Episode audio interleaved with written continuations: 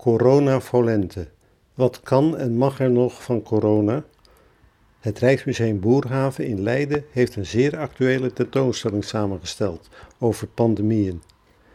Het museum was er al mee bezig, maar de coronacrisis overviel hen. Deze actuele situatie is er nu in opgenomen. De tentoonstelling wordt vergezeld van de podcast Besmet. Hierbij de trailer. Wij zijn gefixeerd op virussen, juist omdat ze zo weinig controleerbaar zijn. Dus al datgene wat ontsnapt aan onze controle, daar hebben wij een obsessie mee. Dit is Besmet, een zesdelige podcastserie die onderdeel uitmaakt van de gelijknamige tentoonstelling van Rijksmuseum Boerhaven. Ik ben Amito Haarhuis, directeur van het museum en gastheer van deze podcast. Twee jaar geleden wilden we een actuele tentoonstelling maken over de uitbraak van besmettelijke ziekten door de eeuwen heen en hoe die het leven kunnen ontwrichten. Wij stoppen vanaf vandaag met handen schudden. Oh, sorry, dat mag niet meer. Sorry, sorry. Nee, nee, oh, oh, over, over, over. Maar de actualiteit heeft ons ingehaald. Het coronavirus bereikt ook Nederland. En ik wil daar ook nog even in herinnering roepen dat ook de WHO natuurlijk eigenlijk heel recent heeft gezegd: dit is een pandemie. Met andere woorden, we hebben gevallen over de hele wereld. En dat heeft natuurlijk uiteindelijk ook weer consequenties voor een open land als Nederland. Ons land komt in een zogenoemde intelligente lockdown. Alle eet- en drinkgelegenheden in Nederland sluiten vanaf 6 uur vandaag de deuren. De komende drie weken gaat de kinderopvang en de scholen gaan dicht.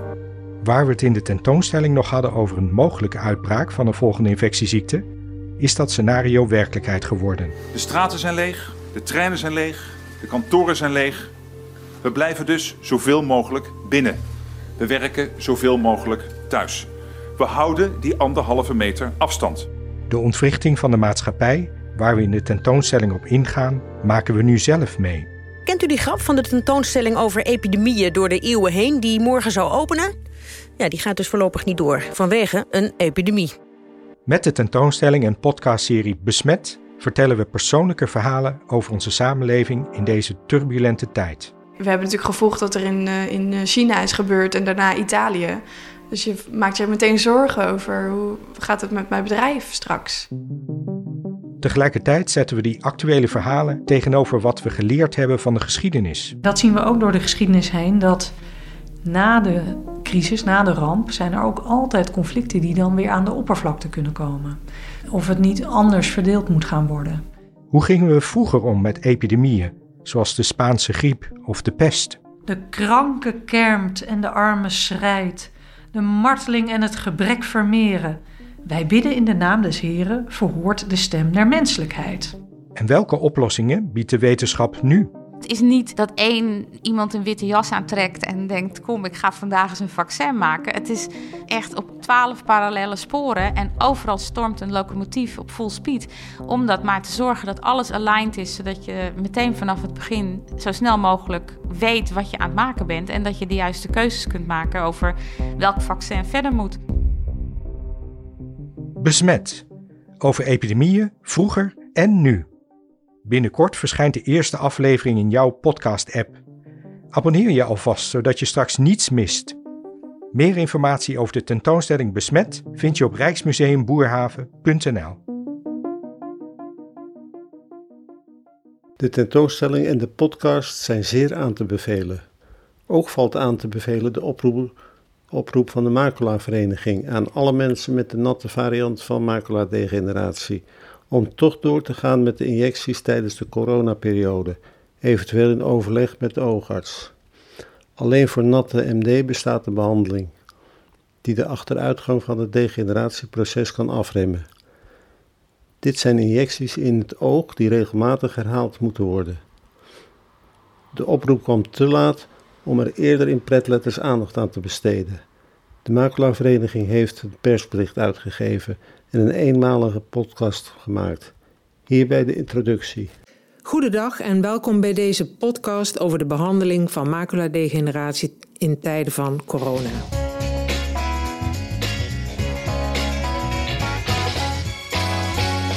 Welkom professor Hoing, fijn dat wij dit gesprek met elkaar kunnen hebben. Mijn naam is Helene Schoots, ik ben uh, stuurslid van de Macula-vereniging. En uh, in die hoedanigheid uh, heb ik de eer om u te mogen interviewen. Uh, professor Hoing is, ehm, werkt bij de Radboud UMC in Nijmegen en is oogarts, behandelend oogarts in de Bergman Kliniek. Professor Hoing is altijd zeer betrokken geweest bij de Maculavereniging en is ook een van de leden van de adviesraad. Deze podcast gaat over uh, maculadegeneratie in de coronatijd. Wat is eigenlijk maculadegeneratie? Als we spreken over uh, maculadegeneratie, dan hebben we het over, zoals het woord al zegt, degeneratie van de macula. En uh, de macula, dat is het stukje netvlies waarmee we scherp zien. En het netvlies dat ligt aan de achterkant van het oog, als het ware zoals vroeger een filmpje had in de camera. Zo heb je het netvlies aan dat de achterzijde van het oog bekleedt. En het licht dat binnenkomt, wordt door de lens en het hoornvlies uh, wordt samengevoegd tot een brandpunt. En dat brandpunt dat, uh, valt op de macula. Daar zien we dus uh, scherp mee. Als we de macula niet hebben, dan zien we eigenlijk alleen maar een grijs beeld en herkennen we niks meer. Er zijn verschillende vormen van uh, degeneratie, maar ik denk waar we het vandaag over gaan hebben is de belangrijkste vorm van degeneratie. En dat is leeftijdsgebonden degeneratie. Dat is uh, degeneratie die met name boven het 65 levensjaar voorkomt. En dat is de belangrijkste oorzaak van blindheid in Nederland. Hoe is het in vredesnaam mogelijk dat de Maculavereniging en professor Dr. Karel Hoying van het Radboud UMC in het persbericht en in de podcast kunnen beweren dat maculadegeneratie tot blindheid kan leiden. Het is alom bekend dat je van maculadegeneratie niet totaal blind wordt. Het centrale zicht kan op de duur helemaal verdwijnen, maar het zicht op de omgeving daaromheen blijft aanwezig. In het persbericht staat dat de podcast door Bayer BV mogelijk is gemaakt. Laat nou deze farmaceut, nou net een van de producenten zijn van een dergelijk injectiemiddel voor in het oog bij natte MD. Had de makelaarvereniging de schijn van belangenverstrekking niet kunnen voorkomen, vooral omdat ze er in het verleden al ervaring mee hebben gehad. We zijn benieuwd of deze eenmalige podcast zijn effect zal hebben gehad. Corona inspireert ook mensen tot hoogstaande creativiteit. Project De Wijk de Wereld in Groningen organiseerde naar aanleiding van de lockdown een poëziewedstrijd. Willy Koolstra won met haar ingezonden gedicht Ons Oude Normaal. Eind augustus draagt ze het voor in de Schouwburg van Groningen.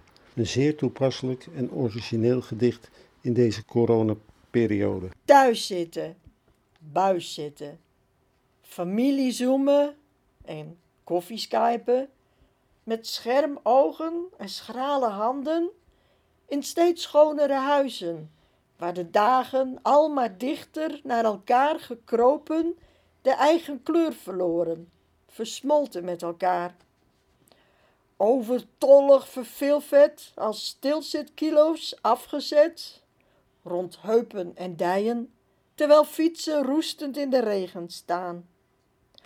We hebben ons gered met zelfkapkapsels en lockdown-hobby's, met zwaaien naar buren op balkons van wie de deuren gesloten, maar gordijnen open bleven. Er waren veel mooie momenten, maar toch, we verlangen hartstochtelijk terug naar ons oude normaal.